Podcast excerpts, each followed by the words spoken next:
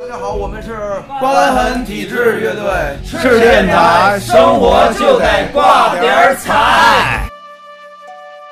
《庆余年》这个片子，假设他还是按照这个剧情走，但是所有演员全换了，就换成更好的还是更更就是换成大家都不认识的换成便宜地产演员，这事儿咱们能能不能接受？我感觉应该会打折能接受好演员，折扣可能会有，但是我感觉应该不会太差，毕竟底子在那摆着呢。那假如说这个小说大家之前都没看过，也没发表过，没人知道这个 IP，然后也是一些不知名的人来演，这个小说在很多年以前就已经很火很有名了，就是说嗯读小说，只要是看小说的人，这个这个小说应该都看过。那就是说 IP 的作用呗。嗯，对，啊，那假如没有这个 IP 呢？这是是个全新的一个剧，我感觉如果是个全新的剧，没有增高流量的话，爱奇艺不会投资拍的。大家首先认同这故事，对不？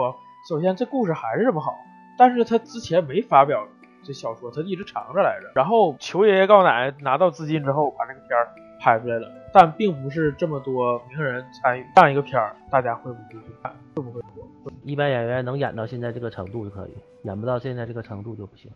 嗯，演没啥大问题，除了陈道明这种老戏骨啊，我说这些年轻演员演没啥问题，我感觉应该没问题，我感觉应该没问题，是？吧？那就是说问题其实也不大，那就还是说故事是王道，IP 也是一方面儿，然后这些故事和演员是王道，你再好的故事，演员演不出来没有用。导演要控制不来，导演也不，导演还得控制呢。导演导演不变，调这些老戏骨。老戏骨们，还是这些年轻演员演。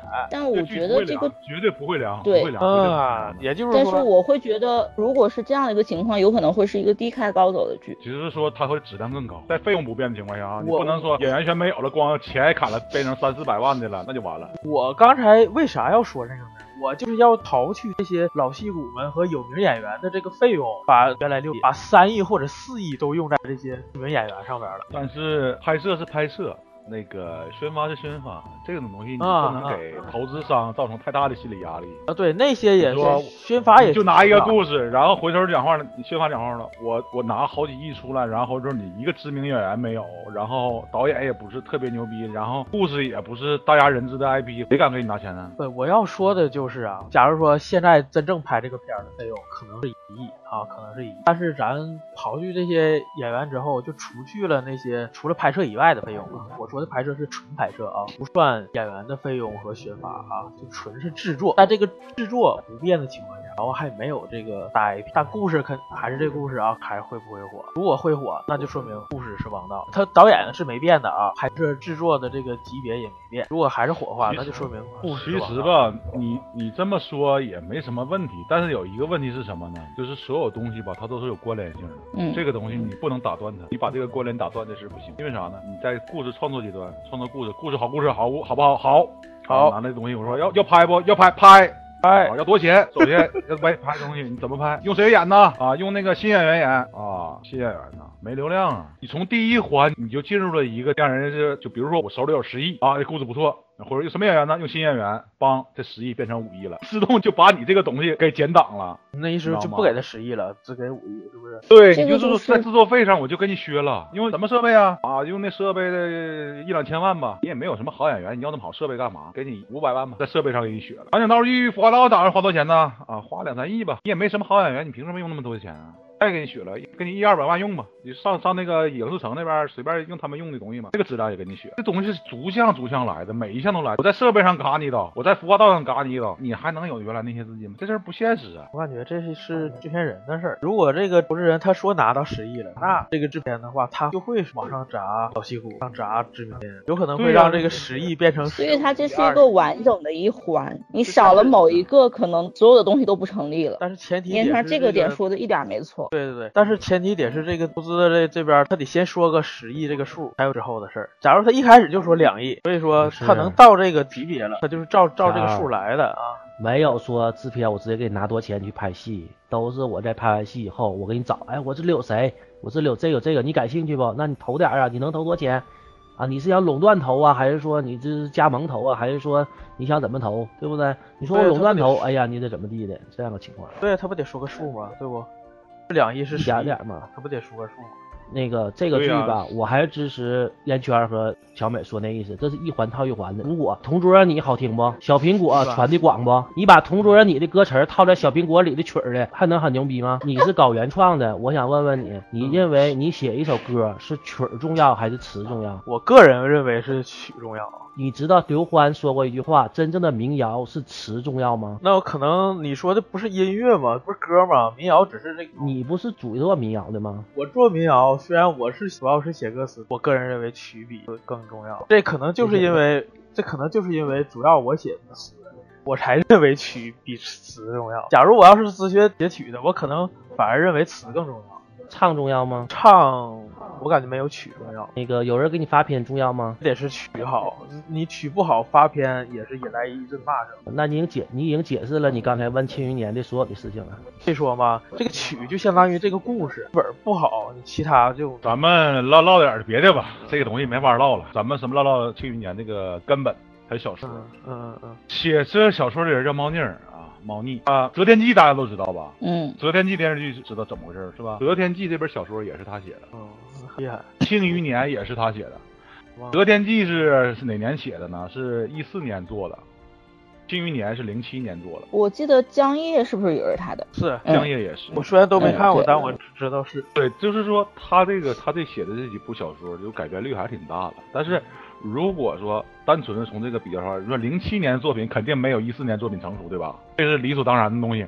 但是现在零七年作品现在才开始拍，《择天记》拍凉了，骂成一片，凉了。七零一年凉了呀。演员选的不好，特效也给的渣。对，江一夜也算砸了，要拍江一二。反正我没怎么看下去江一夜。但是《庆余年》呢，他的小说类别是啥呢？叫架空历史，《择天记》是东方玄幻。嗯，圈儿在说唠回这个小说之前，我特别想问巧儿一个问题，就是你一直说这个戏故事好，故事好，你觉得故事好在哪儿？刚才说这个巧妙的擦边球，我感觉这个就挺有这个这个开头，据我所知，是为了过审改的，跟小说不太一样。其实吧，他说是为过审改的，其实他在原著里，他是开始嗯开始是在病房里，是一个肌无力症患者的病房里，然后回头讲话呢，说这个人死了，然后再睁开眼睛的时候，发现自己变成小孩，跟原著和那个片子其实区别不大，只是表现手法从病房变成了一个办公室。十三看过小说的话，应该能知道，但是转变其实不大，基本上属于原著一类，几乎没什么变化。嗯所谓擦边不擦边呢，他说主要是因为什么呢？穿越这种类型政策里是不允许，所以说它变成了一个小说演绎的方式，把小说演出来，这样的东西变成合理化，是这么个合理，不是说那种啊，我原来我就是啊，就是人就变哪了，就被穿越了，他是把这个避免，而不是说像你说的那种擦边球。这个擦边球其实不是最明显的东西。那你们有没有想过，《庆余年》这个书名在最开始第一集交代的《红楼梦》这个这事儿，我想烟圈应该挺了解吧？我也是看了一点资料，他是比较有内涵的一个作者，他是出自于《红楼梦》第五回，游幻境之谜十二钗，引仙料曲演《红楼梦》。就是我也是看资料上说的，就是有那么一句刘余庆，刘余庆，呼吁恩人，幸娘亲，幸娘亲，积德因公，这是里边原来的词儿。就是《庆余年》这个后记这个里边，作者猫腻儿给《庆余年》的那个最后的解释吧，是记到大庆与领导共度一年。我感觉是是他引用也好，还是借用也罢，其实整体也反映了当时讲这个剧啊，就范闲那个社会里的时候，他首先他本身是一个将死的人啊，不，他已经死了，余年啥，就是说再过来生的意思。他也当时在剧里边也说过。也解释过，说他嗯再再过来生，也也讲解过，当时也也是符合他当时的人设和身份的。那他在穿越之前是个老人呢，还是年轻人？他是一个年轻的病人，是浑身肌无力，就是他连流眼泪可能都不能。然后他是因为这个故事发生在庆国，然后这个就是就是这个范闲，他原来上一世那个人是很奢侈的拥有了多出来一截的这个生命，所以叫庆余年。它里边还有还涉及到一句，比如说娘什么基因宫嘛？就是说，如果范闲出生在一个农民家庭的话，他也不会有这么丰富的经历。小美说，这个主角光环太明显了，太招摇人了。他是叶青梅的儿子，庆帝的私生子，那他这个光环当然大。对，所以其实我觉得可以用一句话来概括一下这个电视剧的剧情，就是一个穿越过来的留守儿童，在去世老妈的光环下，轻易的就拥有了财富、权力、地位以及各种不求回报的爱。一见钟情的姑娘，还刚好是他的未婚妻，太巧合了。我觉得他设定原本就是一个呃，对，他范闲本身就是一个高手设定了，就满 buff 出生的一个人。其实你不觉得吗？就是我们再去说他满 buff 出现，包括他是个 bug 人物，包括他是 NPC，但是为什么我们会不会有一种可能是，正是因为这样一种设定才吸引我们去看？就像每个人心中都有一个英雄主义，那为什么我们愿意去看复仇者联盟？是因为我们期待又不能拥有的东西它在存在，是不是？我们更希望生活中我们的身上会有这些 buff，会满 buff，会永远满血复活。包括我们会有那么多，就好多人都在评论里，包括弹幕里写，就是你看他有那么多牛逼的爹，嗯，就是好多男人都爱慕他的妈妈，所以才无私的对他付出这种好多父爱。你看皇帝爹，陈萍萍爹，然后再加上那个呃范建爹，对，范建爹啊，对，就甚至于五竹也算爹，对呀，五竹算算，其实五竹。真的就是包括他看到那封信，就是那个枪下面那封信的时候，其实能让五竹笑的，我觉得这个东西已经超越了很多爹了。我觉得就是有一种娘亲救大的感觉。他的母亲太优秀了，已经优秀到说他不去做什么就可以得到很多。在小说里，肖恩呐，嗯嗯，苦荷，嗯嗯，陆剑，他们都是他母亲的一个受益者。对，苦荷和肖恩他们两个是。去找到这个叶青梅的，想让叶青梅跟他妈一起去北齐，但是他妈拒绝了。忽然间，刚才想到一个问题，就是你们想没想过，我们轻而易举的就接受了叶青梅拥有这么多个，在常看穿越小说当中会很熟悉一个词叫 NP 女主，就是女主 NP 的这样一个人物设定，我们今天看到庆余年会轻而易举的去接受，而且觉得这个事儿。我们只是纠结于男主光环，我们并没有纠结于他妈妈。其实如果有前传，一定是女主光环。我们并没有去纠结这个事儿。那没有人去问为什么这么多人都对那个范闲这么好？那是不是也得益于从现在往前推，所有好多穿越小说女主的那种，比如说什么关青丝还是晚青丝啊，还有什么军情什么七处啊，就这些，我看过很多穿越小说，所以我轻而易举的就接受了这个现实。我觉得他妈妈。就是应该有这样很多崇拜的人，而且你没发现，在庆帝，包括在呃陈萍萍，还有他那个范建那个爹之间，去聊到他母亲之间，并没有男人与男人之间的嫉妒，完全都是一种我宁愿共有，我都愿意他存活的一种想法。因为看过这些小说的人，他就会接受 N P 的结局，尤其是女主。其实他没去拍过多于他妈的这个介绍，就是我觉得也是因为一个不可言说的一种观念吧。因为如果要拍他妈这部分，一定是女主 N P。你设想一下，跟这么多爹在一起纠缠的感情戏，哇塞！那个，那能问一下啥叫 N P 吗？N P 就是 N P C 去掉 C 吗？去掉那个 N P N P 就是 这个很简单呐，就是一个茶壶有配四个杯子。他妈是那个茶壶，庆帝啊、范建啊、陈萍萍啊，还有五竹啊，是那四个杯子。我操，这个意思啊？就对对呀，就是十分幸运的，这个壶里的水刚好到庆庆帝那杯子里了呗。甚至于可能还有，比如说，我觉得影子啊，包括。其他的都有可能啊，对，那就看之后，对吧？不至于，不至于。有很多人会羡慕、爱慕，但是触不可及呀。不是，我刚才就想说，这些爱慕者之间想的还挺开。当然了，你不是当当一个一个人物达到一定高度的时候，你只剩下仰望了。我我跟你讲，就是。你身边出现了一个神一样的女人，你还会介意跟其他男人去分享她的甘泽吗？那这女生得有多牛？现实。所以他的儿子才配有这些 buff 啊。他其其实无论从小说里还是那个剧里，其实他已经揭露了，因为当时范闲刚入京的时候，他就带他跟范建说了啊，我这有一个玻璃。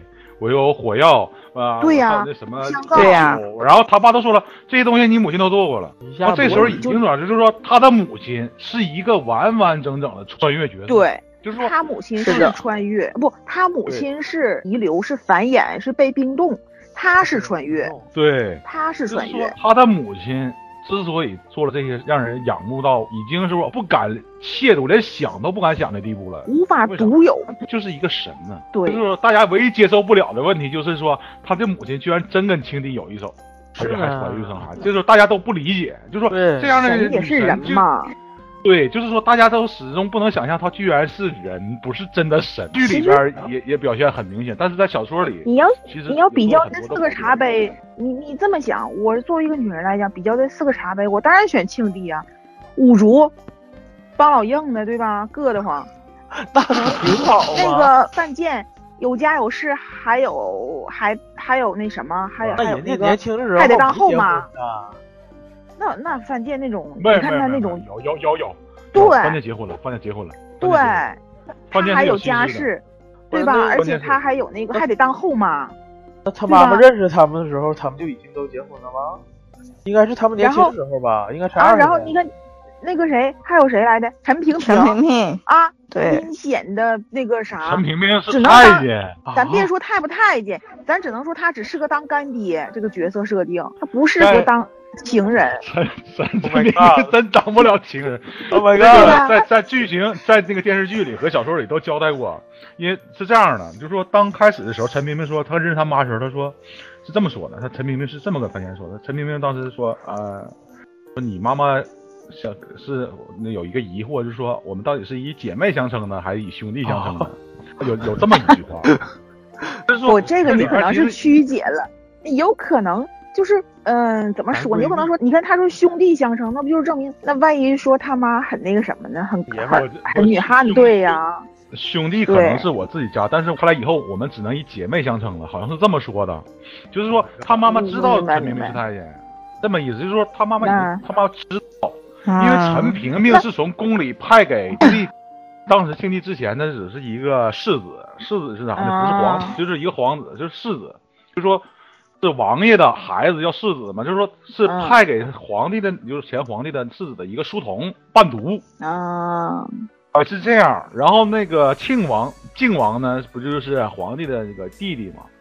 嗯啊，是这样。然后那个范建跟庆帝关系好，是因为他的皇庆帝的奶妈是范建的妈，就那老太太嘛，对，老太太是他的奶妈，所以说范建是庆帝的奶弟，这么个意思。大概他们是这么奶个关系。同胞。哎居然还有这么层关系，玩伴。他们之间是他们是这个有这个东西在这个实解析际关系在里面，这就是说对呀、电视剧里可能没有，但是小说里其其实都已经说出来了。就是说，在小说部分里，你说这个，我忽然想起来个事儿，就是你看刚才像那个小美在聊说那个二皇子啊，之前提到过不穿鞋什么的，我也是刚才一直在翻这个材料，我就想找网上有没有一个人一针见血的告诉我们这个二皇子为什么不穿鞋。然后，真的我一直在找，然后也看了好多人的理解，因为就像我们其实有一点像那个《红楼梦》那种红学的那种感觉，就是我们在剖析这个东西。其实说白了，人写小说的人当时就是个心境儿，我就这么写，他就不让他穿鞋，就我不让穿衣服都行，但只不过不能演。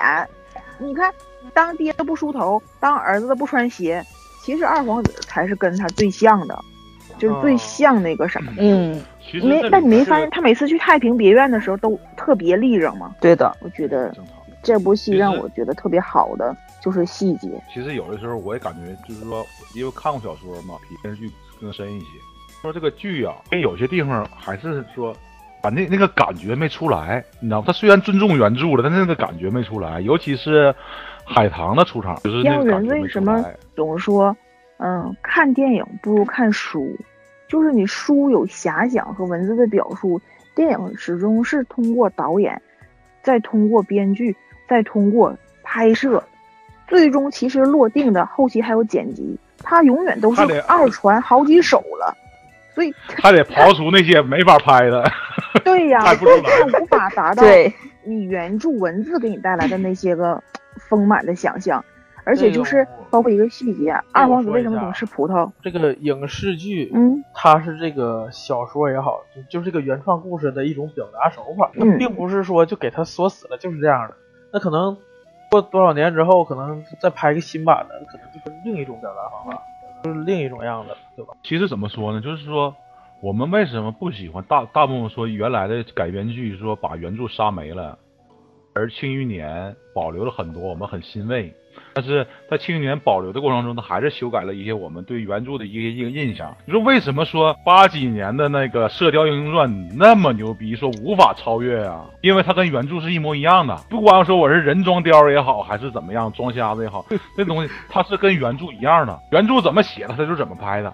但是现在我们牛逼的牛逼在哪儿？就是说我们就改，不改就不行。这个东西你这个你是理解不了的。我到现在为止我也理解不了。就说你你既然买断了人家的这个版权，你就为什么就不能按照人家写的东西来拍呢？因为拍不出来，他才改。或者是啊，出品人或者投资人的意思，他感觉哪儿哪儿不好了，不是，还有些就是中国人的脸根性，就是我拍的为什么要跟你一样？我写的东西为什么要跟你一样？我要把我自己的东西对写出来，我要把我自己东西表现出来。就是知道的太多了就装大，发国见太多了。装大发了。对，每个编剧也好，导演也好，他对这个小说也有他的理解。不是他的理解，是他把有一些好的东西，大家都理解认为的东西，但是他也不往这边走，因为大家都知道这个，他也认为好，但是这不是他的。他想出新他想标新立异，他想立 flag，他觉得他可以通过这部戏让人知道这是他的想法。